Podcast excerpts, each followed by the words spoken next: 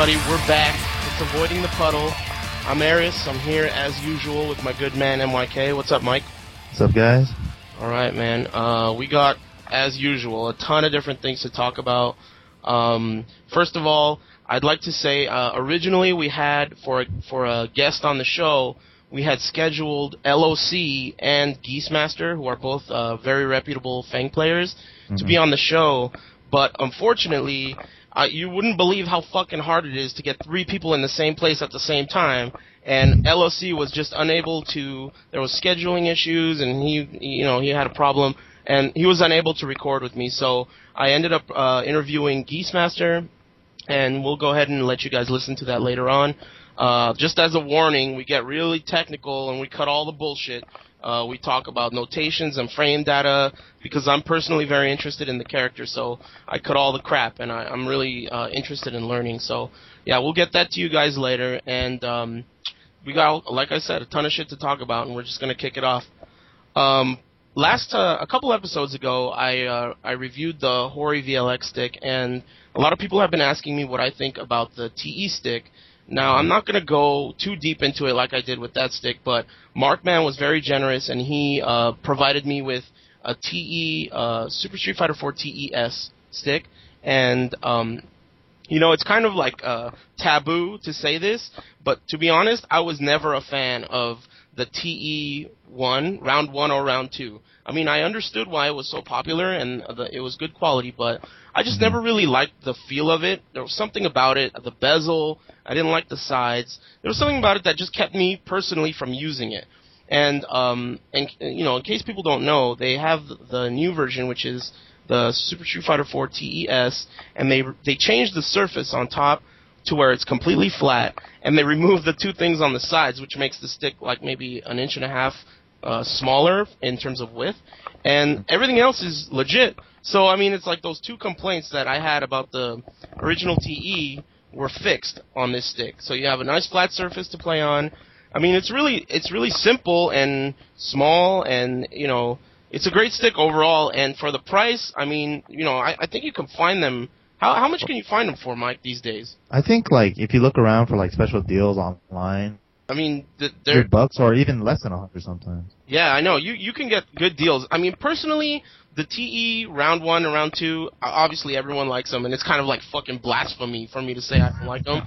But I don't know. There's just something about it that just prevented me from using it myself, even though I understood that it was high quality. But this new TES, I'm a big fan of it.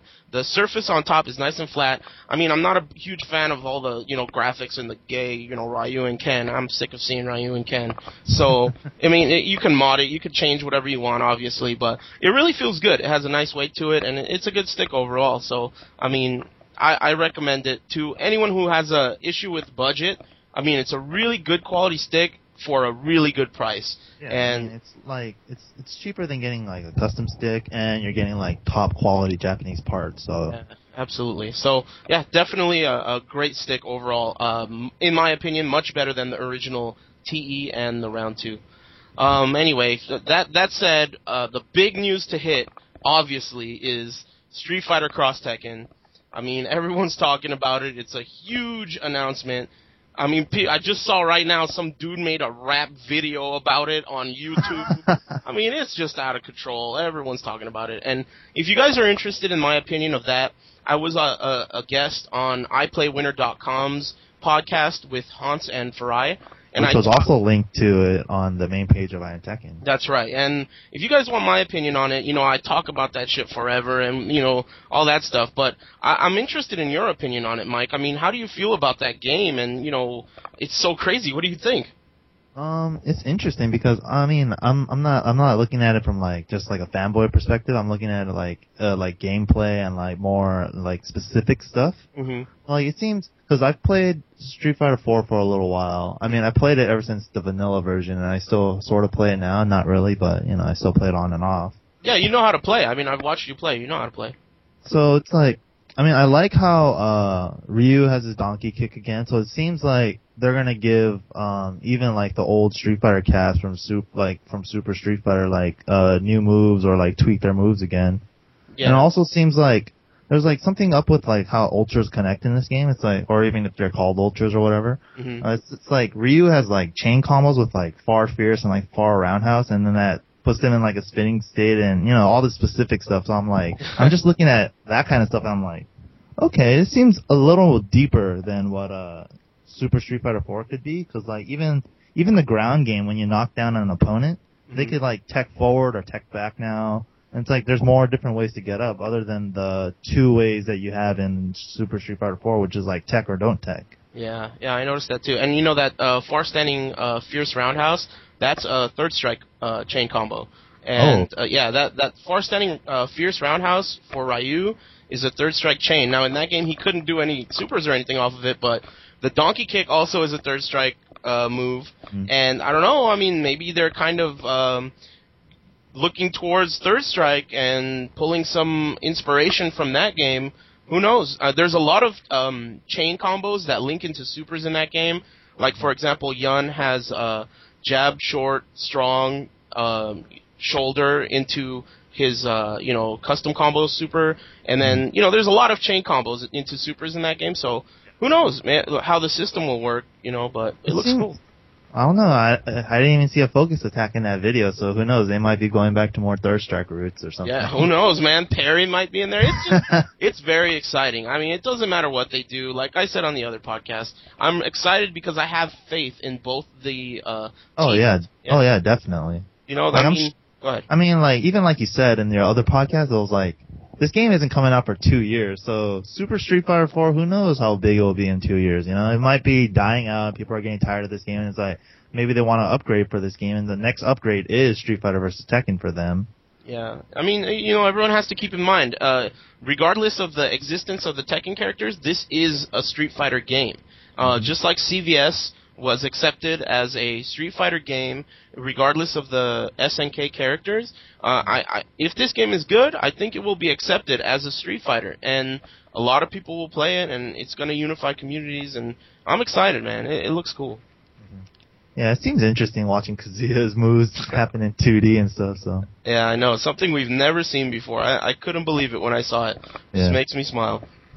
And speaking of that, and speaking of my respect for both Ono and Harada, Harada has opened up a Twitter account, and he seems to be all over that shit. Like, he's got nothing to do about work. You guys fucking... You better... Hey, Harada, if you're listening to this, you better be making practice mode, man. Stay off of that Twitter and start making some practice mode and shit. But, yeah, he's just answering everyone's questions. And, in most cases, people are obviously asking him things that he can't answer, And so he's just replying with joke questions. But, he's there, and he's listening, and he's taking everyone's word into consideration, and at Comic-Con, I was recently at a Tekken tournament at Comic-Con, and Harada and Michael Murray were both there, and they really have this attitude of where, we've learned from Ono, and we've learned from our mistakes, and we really are interested in the community, and we're interested in feedback, so if there's anything you really care about, and you think should be added, as long as it's not fucking scenario campaign. If you care about scenario, if you're the one guy in the world that likes scenario campaign, please go fuck yourself. And don't suggest that it's back. But other than that, if you have opinions on maybe you want June to come back or Kunimitsu, or you're interested in a training mode that, whatever, you follow this guy and shoot him a question or whatever. He's interested, and Michael Murray is also interested. And I really respect that. They really have good attitudes, and they're really approachable, like Go ahead, Mike, what's up?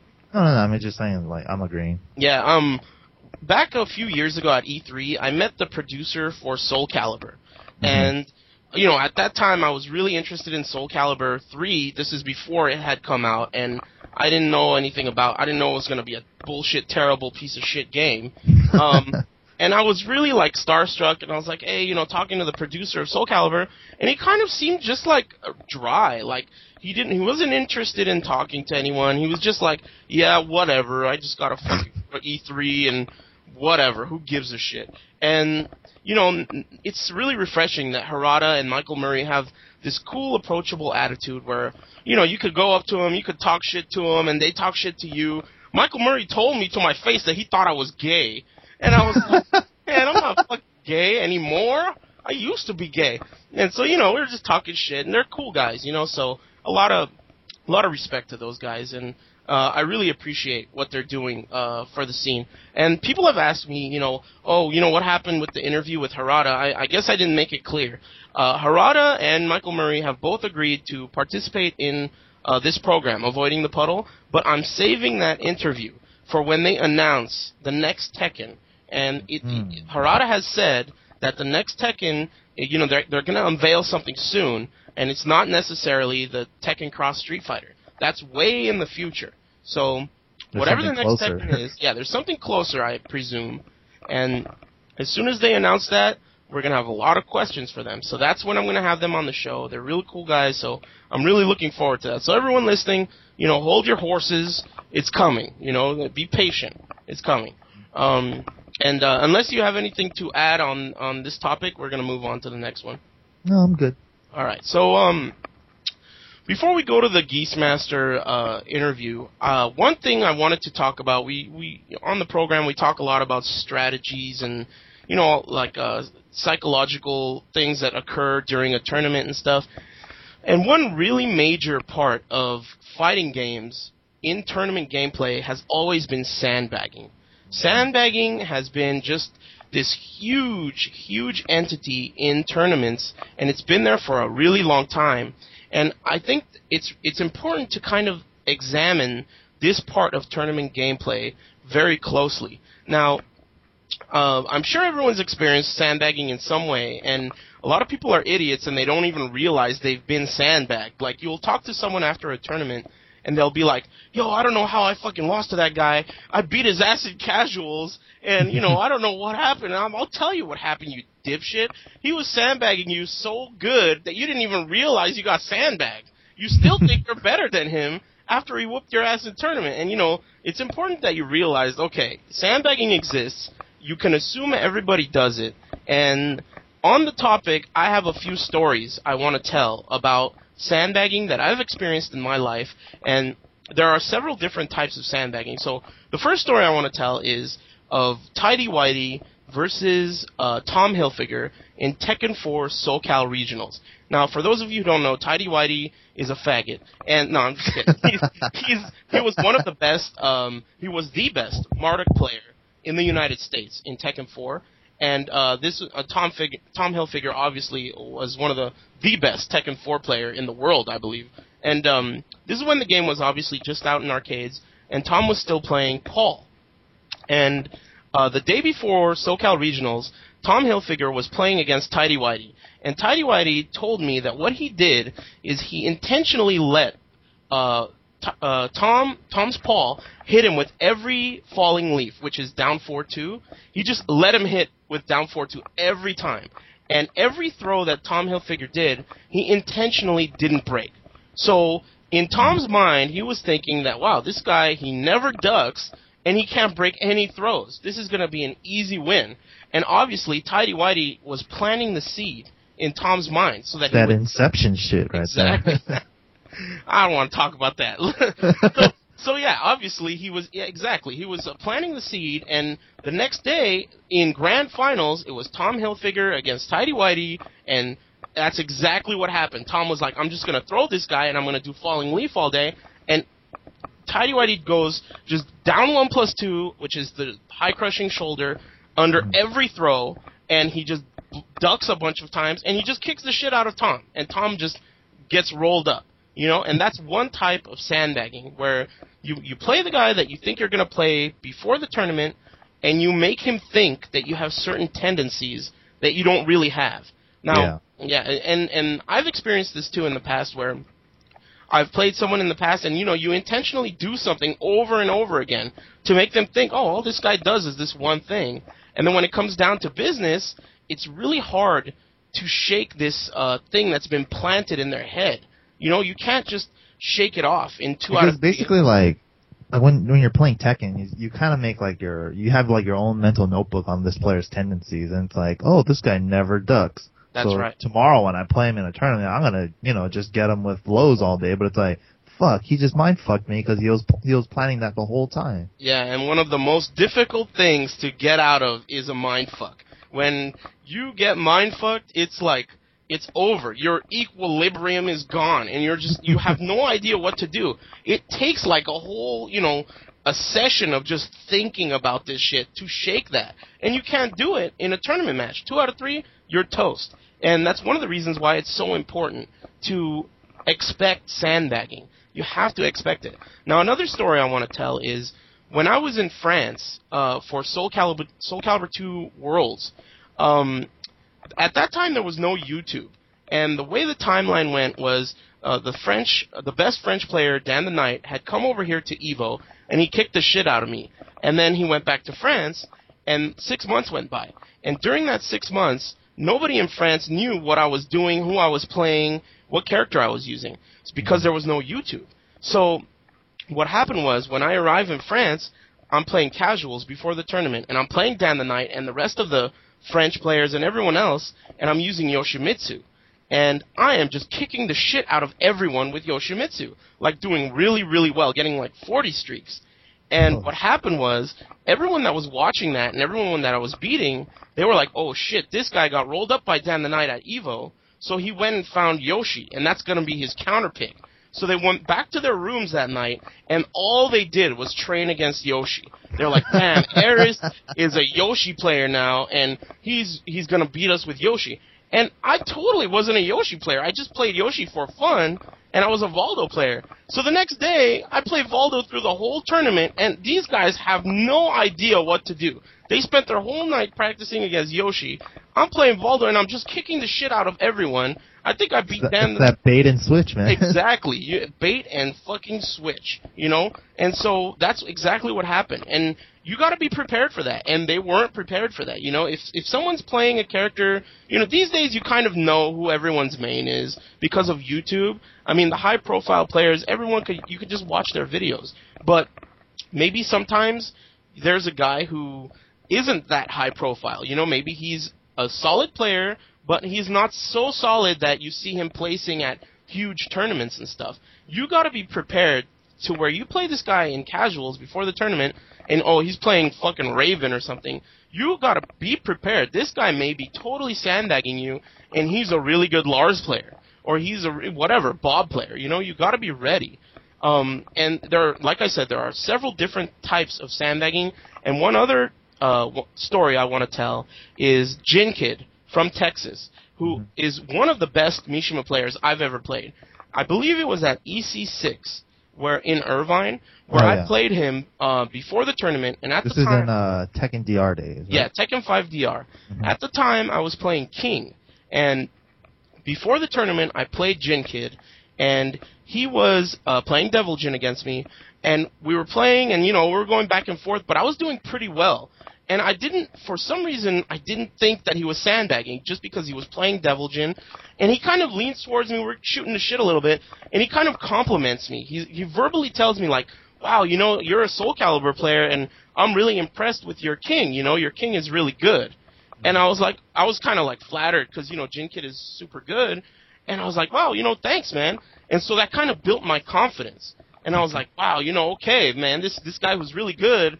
Thinks my King is really good, so okay, I feel good. And lo and behold, in the tournament, it gets down to maybe like, I don't know, top 8 or top 10 or something, and I got to play Jinkid. And man, let me tell you, this was one of the most fearsome beatings. I couldn't sit down for a week. This guy gave it to my ass so hard. This guy kicked the shit out of me so badly. I think you can still watch the video on YouTube. Devil Jin against my King. He just kicks the shit out of me, and while I was playing, like the first 2 rounds that went by where he just fucking puts an electric on my prostate, I mean, he kicks my ass so bad that I'm thinking, after 2 rounds, I'm thinking, man, this guy really fucking pulled the wool over my eyes, like, he never thought I was good at all. He thought I was a piece of shit from the beginning, and now he's showing it, so lessons learned, I mean, everyone listening to this, learn from the lessons I've learned. You know, I've been there. I've been playing in tournaments for a really long time. Be prepared for sandbagging. Everyone does it. If they don't do it, assume that they're doing it. Always give people credit. If you know, it's easy to just be like, oh, you know, I played that guy in casuals, or even after a tournament. I played that guy in a 1st to 10 after the tournament, and I whooped his ass. Two months later, you play that same guy that you know whooped on in another tournament, and he fucks you up. So don't think like just because you beat this guy in a 1st to 10, or because you beat him in casuals before the tournament, that he's not good or that you're good, because it's that mentality that's gonna get you fucked. Like when it counts, you know, it's always safe to assume that it's a trap. This is Art of War shit, Mike. Art of War. You gotta always assume it's a trap, man, because you don't want to get fucked up, dude. It happens all the time. I mean, are there any? I mean, I don't know if you. I personally really look for this kind of thing because it's what interests me in fighting games. I'm always looking for, you know, these types of psychological things that happen. I mean, have you experienced anything like this, Mike? I mean, There's certain things that, like, I do. Like, let's say before we play in, like, a major tournament or something. Mm-hmm. Like, I think, like, when East Coast came over here for that little SoCal tournament, and, like, when 725 came down here for one of those 2v2s, like, last year for when BR was just released or something. Mm-hmm. Like, when I would play those guys, they generally know which character I'm going to play, right? Yeah. But, because all that YouTube stuff, but exactly. It's like... I play so many characters on the side anyway, so it's just like when it gets to the point where I'm playing them in casuals, I'll do that character bait and switch thing you do. Exactly, yeah. So it's like I pretty much never play my main in casuals, so it's just one of the sandbag methods I use, I guess. Yeah, it's funny. There are so many like styles of sandbagging that it could be just its own art form by itself. I mean, there are so many. You can do the planting the seed where you play your own character, but you do things to make the opponent think, oh, well, all this guy does is this shit, or he never ducks, or that kind of thing. That's one method. Or you could play a totally different character. That's another method. Or you could do the Jinkid method where you compliment the guy and verbally... False hope. Exactly. Verbally and psychologically, you give this guy hope, and he has no hope.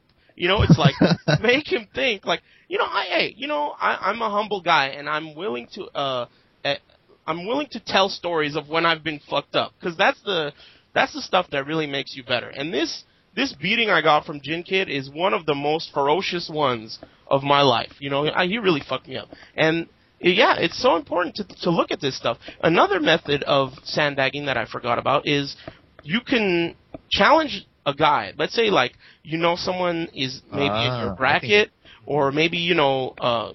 You might end up playing him. You challenge him to a money match, right? Let me get you in a $5 1st to 5 or a $10 1st to 5. And in that month, this happened to me at a regional tournament at Denjin for Soul Calibur 4. This guy from NorCal, he was playing Hildy, and obviously that character was total bullshit, but When I challenged him to a money match before the tournament, and I intentionally played on pad. Now, I'm not a pad player, but the reason I played on pad is because my movement is shitty on pad, whether I like it or not, and I can only break B throws, which is a 2 throw in Tekken. I can't break 1 throws. I don't know why. I just can't do it. So when I played him in casuals, I threw that money match. I was like, I'll pay this guy $5 to plant this seed. So... every time he threw me, I never broke a 1 throw, only broke 2 throws, and I couldn't move. And then when I played him the next day in winner's bracket, I was moving really well, and I knew that he was just going to throw with 1. And I broke the 1 every time. And I ended up beating him in winner's bracket, but then he came back and beat me in grand finals because he's a cheap son of a bitch, and Hildy is a brokey character. But regardless, I made my point, and I beat him in winner's bracket, when it was thought that he was unbeatable. And that part of the reason I beat him is because of that, planting the seed that I did. And so, like I said, it's really important to be careful and assume it's a trap. I mean, we could go on about this for so long, but I mean, that's the emphasis I wanted to put on it. Now, unless you have anything to add on sandbagging, we could just move on to the next thing we want to talk about. I mean, I think we pretty much covered it, the three types. Like, the first one's, like, Inception. The second one will be the bait and switch. And the third one will be the false hope. So just be careful for all the different kinds of sandbagging out. Yeah, and there's also, you know, paying for sandbagging. You know, you can just $5, it's worth it sometimes, you know? Mm. Unless, you know, you're a cheapskate. To me, it's worth it. $5. It's just an investment for later in the tournament. Exactly. You're buying a tournament win there, in a sense, you know? So, yeah, there's many different methods, and I'm sure there are a shitload of stories out there, like the ones I've just told. And they're very interesting, and I'm always keeping my eyes open for stuff like that, because I really like that stuff. But anyway, moving on, the last thing we wanted to cover before we move on to the Geese Master interview I had is SBO quals, right? Tell me about that, Mike. What's going on? Well, basically, we haven't had an SBO qual since 2007, and it's 2010 now. So it's been 3 years since our last Tekken, you know, SBO qual. So I could expect that a lot of people are going to be coming out to this that's been wanting to, you know, try to qualify for Tekken for SBO. Yeah, that's very true. And it's in San Mateo, California, right? Mm-hmm. San Mateo, California, so it's like way up there in Northern California. Yeah, and from what I hear, it was originally planned on being in an arcade, but there was an issue with obtaining the arcade license. So from what I hear, they're going to move the Tekken machines into play and trade, right? Yeah, a play and trade in San Mateo. And it's only going to be on arcade cabinets, right? Yeah, I mean, from what I hear, because SBO, obviously, Togeki is a arcade-only tournament, so... the qualifier, I would assume, is also on arcade only. So, unfortunately, for those pad players out there, you know, this is a mature man's tournament. You gotta leave your pad at the door, and you gotta fight like a man with an arcade stick. You know what's interesting about this too is that in 2007 for SBO quals, I qualified with Kane and Chet in NorCal. Now, I mean, they had three qualifiers though, but. The interesting part about the NorCal one was that the old DR cabinets came with controller ports. Mm-hmm. So it's not that we couldn't play on pad. We just didn't have to play on the stock Japanese, you know, stick. So we could have brought like any old PS2 stick, plugged that in. As long as those Japanese parts, we could play on it. Interesting. So, I mean, you had the option to plug something in. It just couldn't be a pad. Yeah. Right? Okay, so yeah, I mean, obviously these days the Tekken 6 cabinets do not have ports, so you pretty much are stuck with the default cabinet. Hopefully they have good quality parts up there in, you know, NorCal, but I mean... Is there going to be two cabinets or is it just one? You know, I'm not sure. I heard that they're going to have two. I hope they at least have two because if they get as many players and teams as... I presume they're going to get, then it's going to be a long... single day. Yeah, it's going to be a long fucking tournament. So hopefully they got their shit together. I mean, it's been in the works. They've been planning it for a long time. So if you're in the area or, you know, anywhere in the U.S., it may be worth a trip. I know Bloodhawk is going to team up with you, right? And he's coming from all the way from New York. So we got people traveling. And it's a big tournament. I mean, it's your chance to play at Togeki, which is...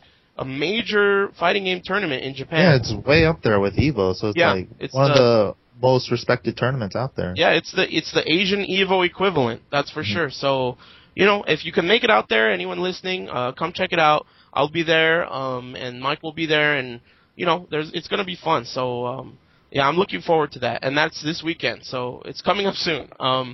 Anyway, we pretty much covered everything we wanted to talk about, so... the last thing I wanted to say, the next guest I'm going to have on the podcast is Bronson Tran. So we're going to put an update on I Am Tekken about that, but if you have any questions about Julia or about how Bronson's a dick, you know, we can, you know, send those questions over and, we'll have him on next. So, without further ado, here comes Geese Master. All right, here we go, guys.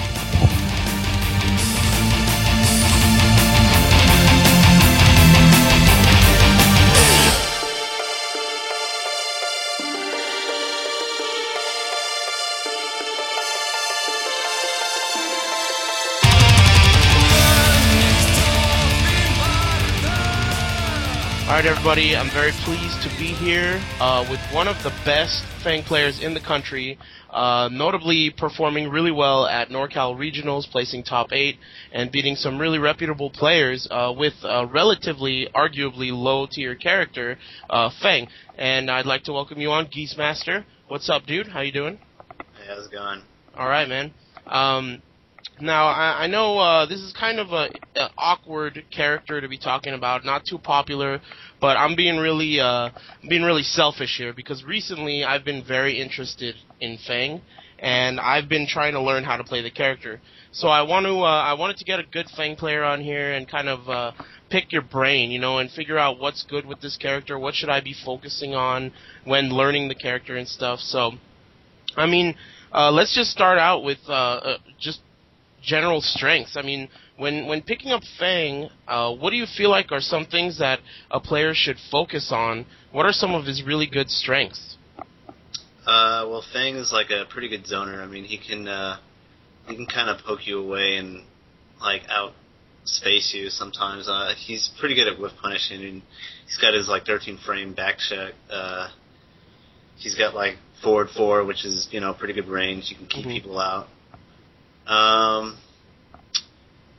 You can do down back 1, 2 if you see them coming, although it is a little bit risky because it's like jab punishable. But I mean, he's got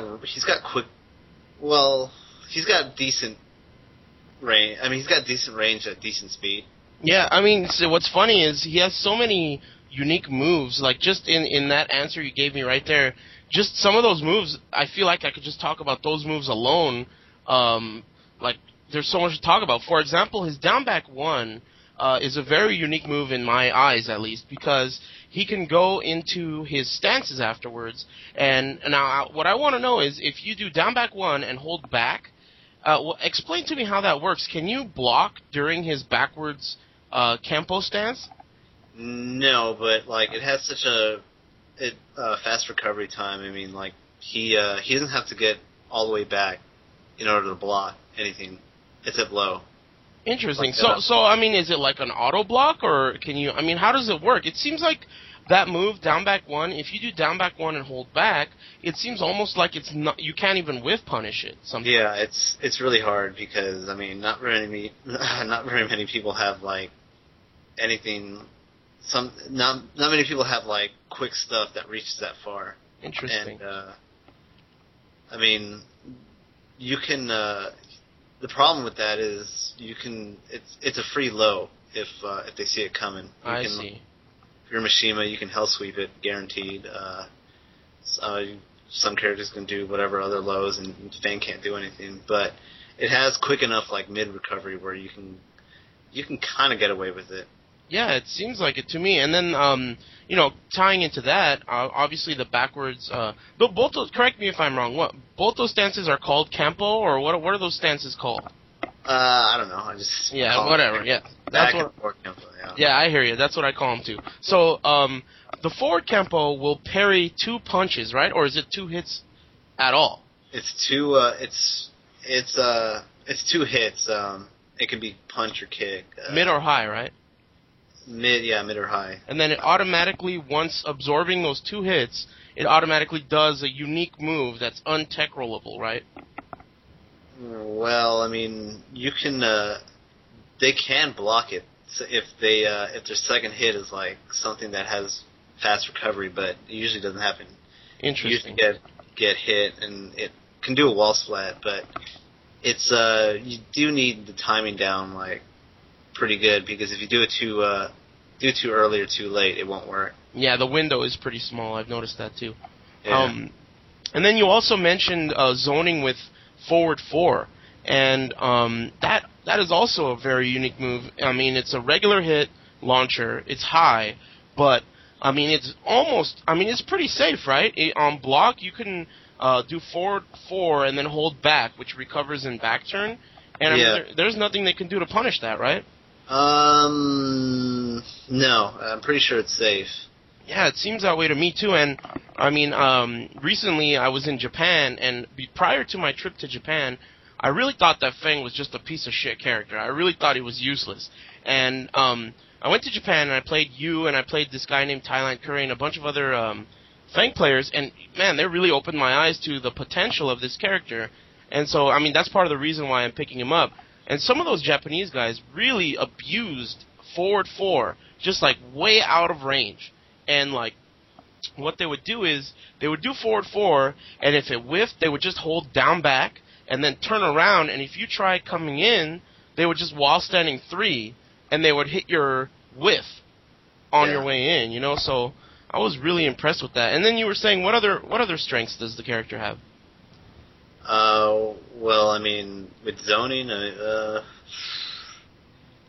mean, I noticed he has, like, probably the best set of lows in the game, right?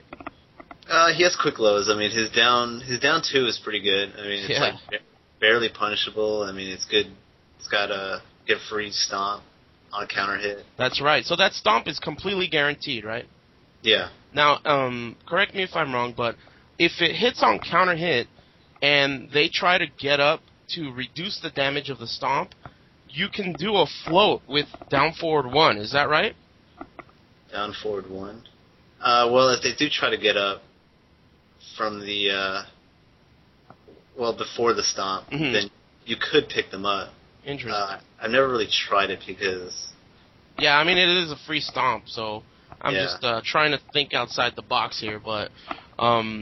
yeah, and then down back three, very long range low. But I mean, of course, it's launch punishable. But I think that low is really, really good because it's fast. It's too fast and too hard to see. I mean, you just want to use it for you just try to break highs with it. That's all you want to use it for. Yeah, and then speaking of breaking highs, down two also high crushes, right? Down two, yeah, it does. And then he has full crouch down forward one. That high crushes the whole way through and is also really safe. And, I mean, he's got so many. Sidestep 4, which is, I mean, you know, it can be telegraphed, but it's a really good combo juggle low. And he's got, you know, I've noticed down back 4, which is pretty difficult to use at a high level. I've noticed when I'm watching Korean Fang players, they use that move, like, way out of range. And it just seems to work. What are your thoughts on down back four with that character? Well, I use it. I mean, it's a really good move, actually. I mean, not to use as offense. You don't want to, like, try to hit people with it. But if you just kind of bait them, like, from far range, it's really, really hard to punish. Like, interesting. If you whiff. And, I mean, it's got a good range. Like, you accidentally step into it, you're dead. Really? So what your goal when you're using that move is to either have it whiff or to hit. You don't want to have it blocked. Well, no. Yeah, I mean, what I'm saying is that you're using it at a range where you're so far away that either they're going to come into it and get counter hit by it, or it's just going to whiff altogether. That's pretty much how you're trying to use it? Yeah, pretty much. It's just, it's kind of the same. You kind of use it the same, like, forward four. I mean, it's just good to throw out, like, out of the middle of nowhere because it just has good range and it's just really, really hard to punish. That's really interesting. Now, you know, speaking of his stances and shit like that, what about his back turn stance? I was recently playing against a really good Bake player in the local area, and he was abusing Flamingo against me, and I was having a hard time getting him with something from back turn that tracks to Feng's, to his left. I mean, what do you usually do to stop, you know, to get tracking from his back turn stance? Just you can down three. Yeah. If they're like sidestep spamming, it's a good way to catch them off guard because they won't really. They'll be concentrating on sidestepping and they'll just probably eat the low. Interesting. So, yeah, I mean, there's no, like, none of the punches or any of the moves out of that back turn track really well, huh? Well, I mean, maybe, like, the back turn four, like that quick, like, high kick. The generic one? Yeah. Yeah, I tried that out. It might work on a regular sidestep, but it wasn't cutting it against Flamingo. So I guess, you know, either just turn back around or maybe just the low sweep might cut it. And then, so, that brings me to juggles. Now, in my opinion, this character is really strong, and has really great pokes, but the thing that keeps him from being a really good character is just overall juggle damage is just, I mean, you can't argue, it's just shitty. Now, what do you feel like, do you feel like this hurts the character overall in the tier list, or, I mean, how do you compensate for the weak juggles? Well, yeah, that is a problem. I mean, he has trouble getting over 60 damage on every launcher he has. Yeah. But, I mean, he makes up for it with his Oki. I mean, he has way too many options after bound. Yeah, that is totally true. Now let's go over some of that. What are your preferred options? Well, I like to do after post bound. I like to do forward four neutral forward 4 3 4 or forward four neutral forward 4 3 4. No, forward 4 3 4. My bad. Forward 3 4. Okay, I gotcha. Yeah, pretty much. So you 4 3 4, and then what? And then you basically have several options from there. You can do, I like to dash in and forward, like, shift 3. You know, that little... the head spring, right? Yeah. Yeah, okay, so that's 4 slide 3. And then, now, I was going to bring that up. I'm glad you brought it up. When you do that setup, post-bind, you do forward 3-4, they flip over, and they tech roll, and then you do the 4 slide 3 head spring. You're at frame advantage there, right? Because they're tech rolling and blocking that move late. Do you know what the data is there? No, I don't. But, I mean, you can probably get a back 4 easy. Unless, although if they backdash, they can probably punish you. But I mean, in my experience, that you're at least plus 5 or 6 there. I mean, it seems like because you're blocking that headspring so late, it seems like you recover way faster than them, and I don't think they can do anything about it. When I was going to ask you what are some good 50-50s there, because if you do, let's say, a throw in that position, they can't even hop kick it. So that means you're at least plus 5. So, I mean, I don't know. I don't know what the data is either. Obviously, frame data like that doesn't really exist because it's so unique, but I mean, it's a really, really good, you're right, it's a really good Okazemi after post-bind, and I mean, I don't know if it makes up for free damage, though, but, I don't know. Speaking of which, I mean, how high do you think he is on the tier list? Well, I mean, again, he doesn't, his problem is, like, launching range. I mean, forward 4 is probably his best, like, long-range, launcher. I mean, he has 4-3-4, but that's like really, really hard to punish whiffs. And his hop kick, like, has very poor range. It barely goes anywhere. Really? While rising 3. Huh. Interesting. I mean, are you comparing it to, like, which hop kicks are you comparing it to? Because it seems, I mean, at least in my experience, it seems better than, say, Kings or Lays or, I mean, some of the really weak ones in the game. It seems a little better than those. No, I don't. It has really poor range. Really? Almost every character who has a hop kick, like, can punish certain things that are minus 15 that Fang just, like, barely can't. Oh, I see. So you mean for block punishing? Yeah. Oh, okay. Interesting. But even for whiff punishing, I mean, it's... Unless they have to do it, like, point blank in front of your face. Yeah, it's pretty much got to be a sidestep punish, right? You can't just, like, backdash. Interesting. Yeah, and you mentioned forward 3-4 as a whiff punisher. I mean, yeah, you do really have to be sharp to use that because it is 17 frames, and you can't hit confirm it, and you get butt-fucked if you get it blocked. It's really bad on block, so... I mean, I agree with you. I agree with you on that. And he also has down forward 3, which is very short range, but it's also a safe launcher, right? Yeah, it's too short to, like, punish, but you want to use it, like, to mix up with sidestep 4. It's just like interesting. Because a lot of people just look for the sidestep 4, and you can sometimes just down forward 3, and they'll get hit. Interesting. Yeah, looking at it, it seems like they're almost the same speed, too, off of a sidestep, so that's a good point. I never really thought about that. Now, what about for 10-frame punish? Because, you know, he has 1-2-2, and he has the option of doing 1-2-2 and staying back turned. But in my experience, when you go back turned off of 1-2-2, you're too far away to really mix them up for anything unless they're backs to the wall. Do you agree with that, or is there something I don't know about? No, I mean, you don't want to do anything after the back turn just because you're too negative after you back turn. You can't really do anything. If they just hop kick you, I mean, and you try to do anything, you're just going to get hop kicked. So you don't have enough frame data to really take advantage of the situation after one hit. You might be able to do a back turn one if they try to do something that takes a while, but it's not really worth it. Yeah, I see. So for a 10-frame punish, do you just do 1-2-2 or do you do 1-3? I mean, what is in your opinion the best 10-frame punish for him? It's just kind of random. I like to do 1-2-2 just because it does more damage and then back turn. And if they sometimes people do try to do some, and I always just hold down back after the back turn, and I while rising one them if they try to do anything. Interesting. So you create space by just holding down back. Yeah. Yeah. It just kind of lures them it's kind of a bait. Like if they try to do anything, you can punish them, but nobody really does. The smart players don't do anything.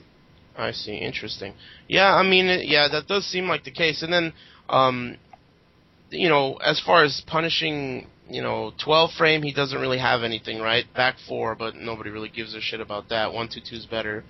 And then 13-frame, is his shoulder 13 or 14 frames? That's another thing I didn't know for sure. Yeah, his shoulder is 13 frames. 13 frames. Interesting. That's really good. I did not know that.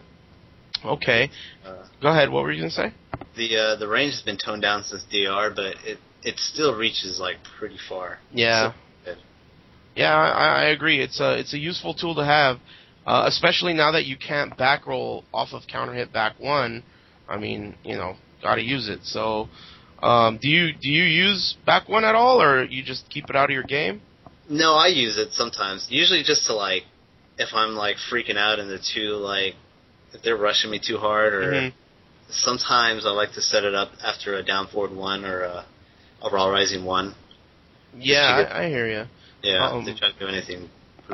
That's interesting because I was looking at his frame data. I was studying Fang's frame data, and I noticed some things were really unique. Some of the things that he has, for example, let's see. His standing 1 is, of course, plus 1 on block, but his 1-2 is 0 on block. And that's really rare. I mean, so something like 1-2 into back 1, if they block the 1-2 and they try to do a jab, the best they could do is trade with your back 1. So I thought that was interesting. And also his down forward 1 is also 0 on block, right? Down forward 1? It's 0. Yeah, interesting. Yeah, that's really, really good, really unique. So, I mean, and then down 4, we forgot to mention this when we were talking about lows, but what do you think about that move? That move is so cheap, in my opinion. Down 4? Yeah. Well, it sets him up. It doesn't really do any damage, but it's like, you know, 14 frames, it's 0 on hit. Yeah. You're barely punishable on block, and, I mean, you can just set it up with a whole bunch of things. Yeah, I mean, when the matches that I've watched recently, you know, when I'm trying to study the character, it looks like the really like high-end Fang players are just trying to just annoy the other player into making mistakes. Like, and it seems like that's a smart way to do it, just like poking them with stuff like down 4, and then whiffing shit like forward 4 from across the screen and stuff like that, trying to kind of aggravate them and make them make mistakes. I mean, would you agree with that? Well, yeah. I mean, he's Fang mostly zones, but his offense, when he goes on his offense, he just pokes you. That's pretty much it. Yeah, that's interesting. I mean, any other unique attributes you think people should focus on when they're people, namely me? I should focus on when I'm playing the character. Well, actually, there is. I mean, there is one thing that I think you do definitely have to learn with him is basically canceling his snake dash into while rising one. Really? Okay. Yes. So, Snake Dash is, generically speaking, a Snake Dash is a wave dash with a sidestep in it. Is that what you call it? Is that what you're talking about? Pretty much, yeah. Really? Okay, so why is that so important? Well, I mean, because if you do a Snake Dash and cancel into Wild Rising 1, it's basically like a half-screen like Poe. And although he's minus 1 on block, you can still set him up with a whole array of Fang's annoying pokes. Interesting. Yeah, minus 1 is not that bad. I mean, that's for damn sure. Does his wall standing 1 have any tracking? Well, I think you can sidestep it on one side, but you don't... People aren't really sidestepping when... I mean, unless they're doing that turbo sidestep, you know? Yeah. Not gonna... the electric East Coast underground sidestep or whatever. Yeah, people do that shit from across the room. But I hear you. When you're moving in... Also, usually when you use a crouch dash to move in my experience, it makes whatever poke you do out of it track a little bit better, so... Yeah, that's interesting. I never really thought about that. But the one thing is that, like, Feng just already has so much tracking, you don't want to, like, sidestep him. I mean, he has back four and down four, 3-4 already. Yeah, so. Back four is really good. Down four, 3-4, yeah, I hear that. Also, sidestep 2 is a homing move, right? Sidestep, I guess, but that's like a useless move. Really? Why is it useless? I use that all the time. I'm glad we ran into something we disagree on. Why do you think it's useless? Well, it's got good range, but, I mean, it's a high, and it's just, I don't know, like, if they see the sidestep and you do it, and they think you're going to do sidestep 4, I mean, you could potentially get launch punished. I see what you're saying, okay. It's just, I mean, you just, it's not dangerous or anything, but it's just kind of like, there's no point. It's not really doing anything. Yeah, I see. I mean, when I play Fang, I mean, I really am trying to focus on annoying the other guy, and like you said, that move has a lot of range, and it tracks a lot. So it tracks really well, of course, because it's a homing move. So what I try to do is just way out of range, like at the tip range, I try and just do that move, and then, like you said, with 1-2-2, I try and create space with down back, and that really pisses people off. From what I've noticed. But I mean, I don't know. I like it because it's fast and it tracks really well from tip range. But I don't know. To each his own, I guess. But I mean, when I was in Japan, and this is the next thing I was going to ask you, are some setups for the quick back turn mix-ups. But I felt like they would put me in situations by the wall, and then they would go quick back turn, and they would do like either regular throws or they wouldn't do anything. They would just quick back turn and then turn back around and do like a hop kick, and it was really difficult to deal with these like fake back turn mix-ups. Like they would just turn back turn to make me shit my pants, and then they wouldn't do back turn shit. I mean, what are situations that you've found where you can just do a quick back turn to mix people up? Well, I mean, after a launch and a bound, if you do, I think. One good way to set it up is a back turn is just after your 4-3-4, you can if you don't think they're gonna roll back and you think they're gonna tech, I mean you can just run up and do a back turn, and then basically set them up from there. After a 4-2 counter hit, you can do the same thing: run up, back turn, set them up. Interesting. Yeah. Okay. But also another thing, I mean, if you just notice them just, like, standing there and, like, not doing anything, you can just – they're just asking for, like, a free mix-up. I mean, you can just run right up to them and just back turn and, yeah, do whatever you want. I've heard people complain that they don't like that Fang makes a noise when you turn back turn. I've heard people say, like, oh, I wish it was quiet. Now, I was kind of surprised when I read that because I kind of think that him making a noise is better because it makes it seem like he's doing a move, and that would make you hesitate. What do you think about that? You think it's better if he makes a noise or if it's quiet? I don't think it really matters because I think once somebody sees the back turn, they just have get ready to block some in their head. I mean, they're kind of panicking. Yeah, I kind of agree. I mean, especially these days when all the big tournaments are ran on Asus monitors, which have no sound, or the sound is really low. I mean, it doesn't really matter in the end.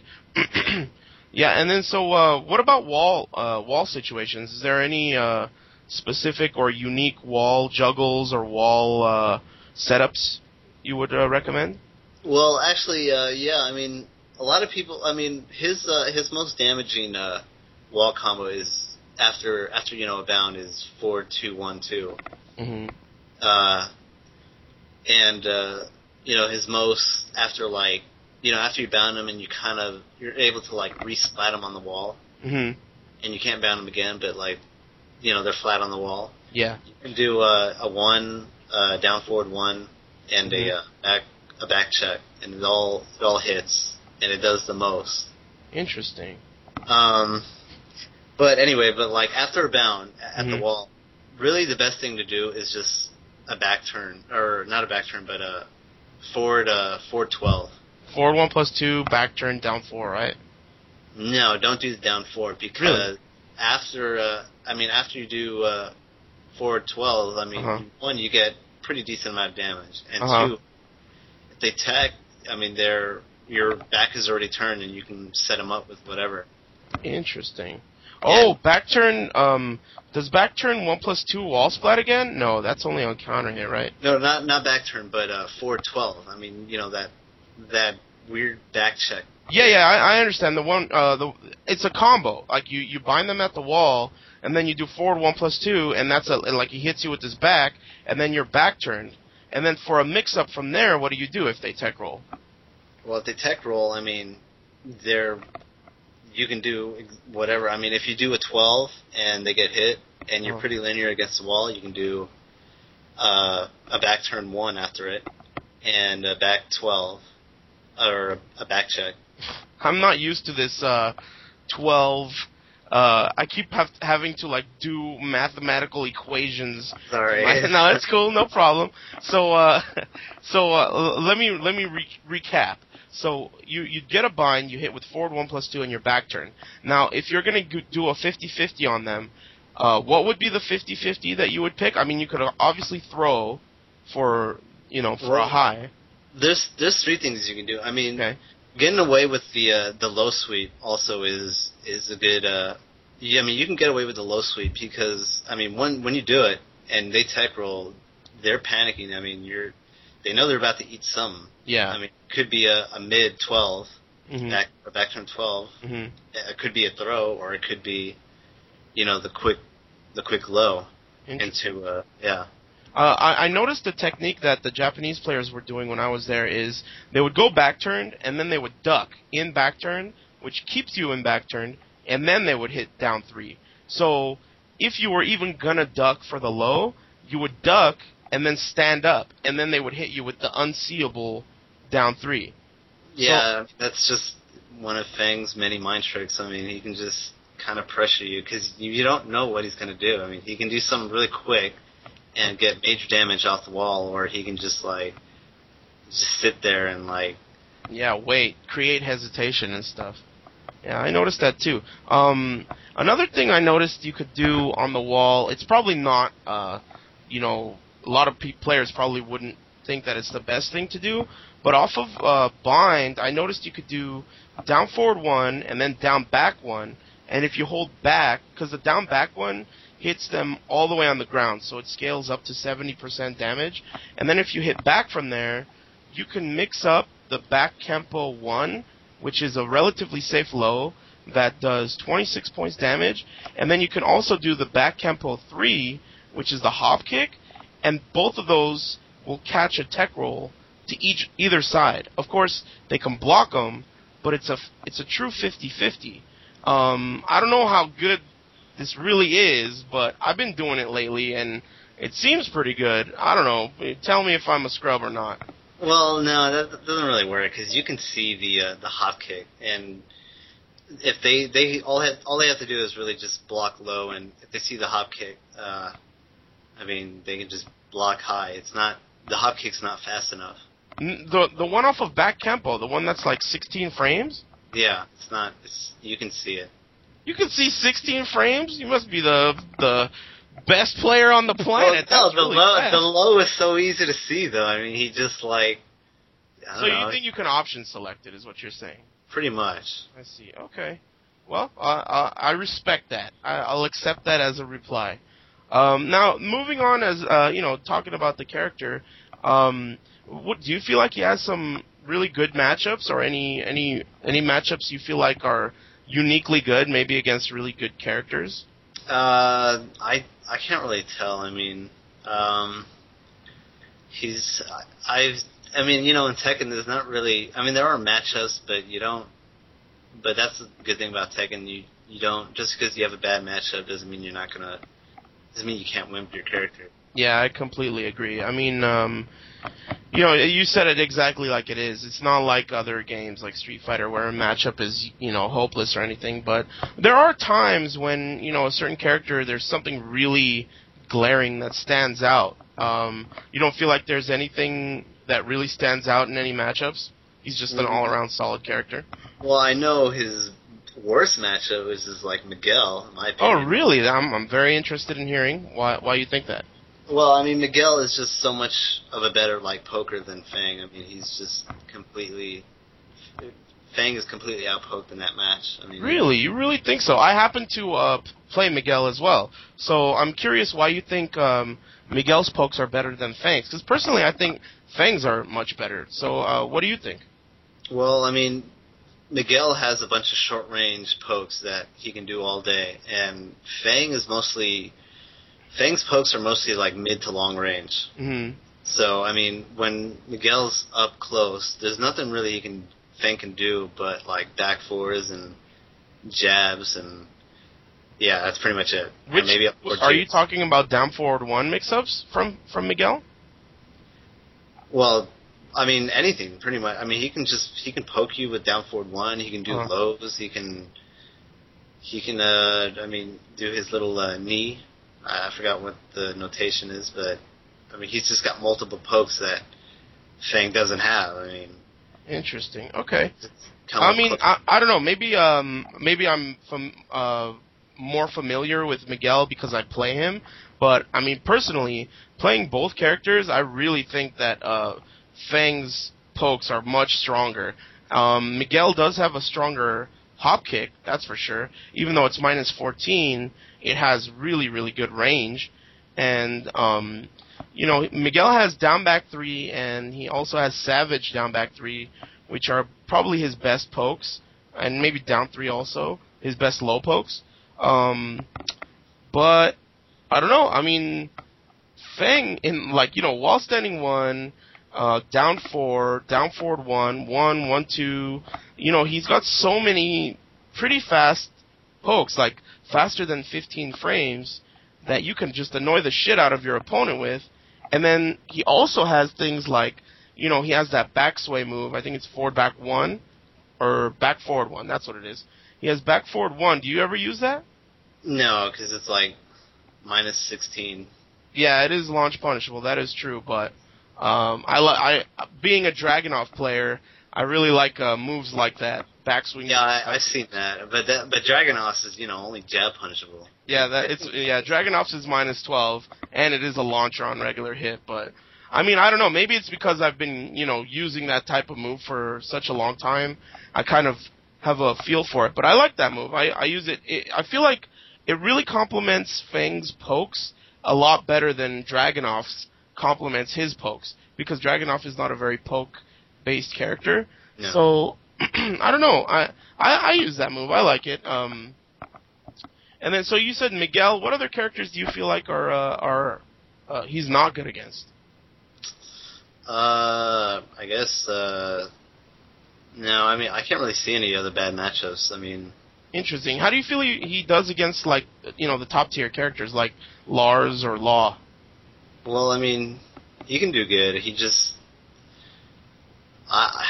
There's not really anything that they both have that can scare Fang. Yeah, I it's kind of interesting. You wouldn't agree with you on paper, but when I was talking to some of the Japanese Fang players, they kind of had the same attitude as you. It's Fang is a pretty much overall solid character, and he could deal with anything. But the only thing really holding him back is just the guaranteed juggle damage. the damage differential between him and other characters is just, it's just off, you know, and that's the only thing keeping him back. And it seems like that's your attitude too, right? Yeah, pretty much. I mean, there are a few things I would like for him to have, but that is the main one, really. You played Feng in DR as well, right? Yeah. And I assume you feel like he's weaker now than he was back then? It's hard to say. I mean, he was, like, super cheap in DR, but he just has so much more new stuff. It's not really that, like, he's gotten worse. It's just that so many other characters have just gotten that much better, while Fang just kind of, he didn't really go anywhere. Yeah, I kind of see what you're saying.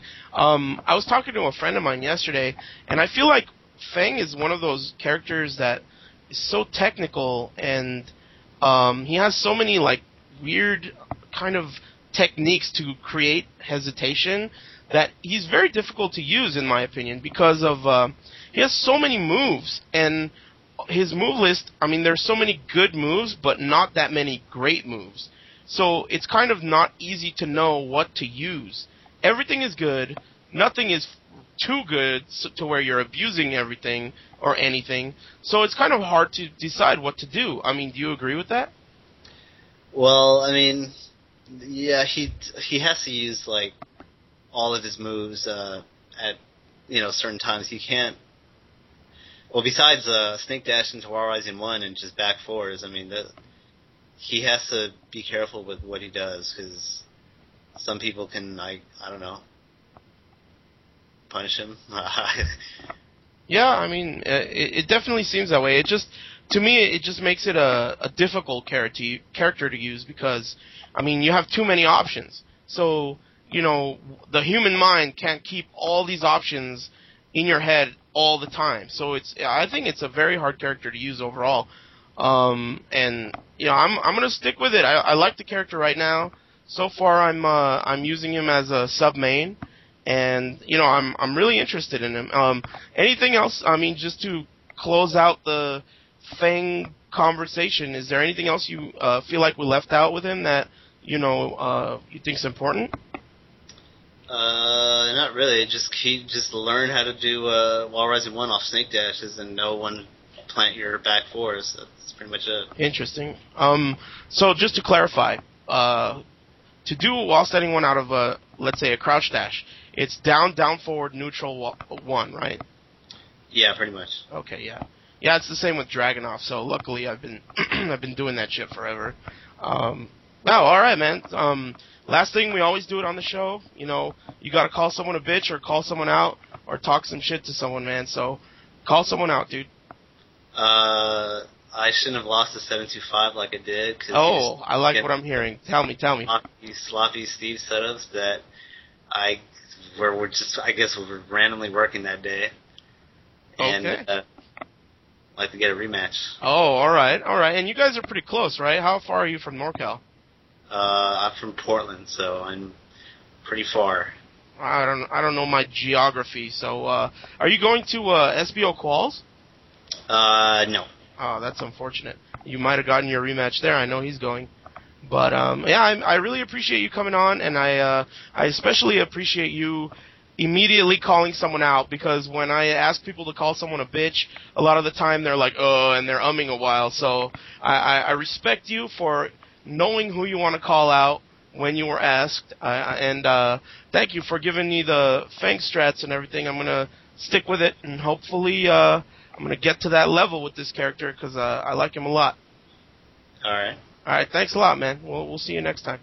All right, yeah. Take it easy. All right, everybody, I'd like to thank my good man Geese Master for dropping the Fang strats on me. And, I mean, you know, take it easy. Watch the show. Listen to the show. Do your thing. Catch you later.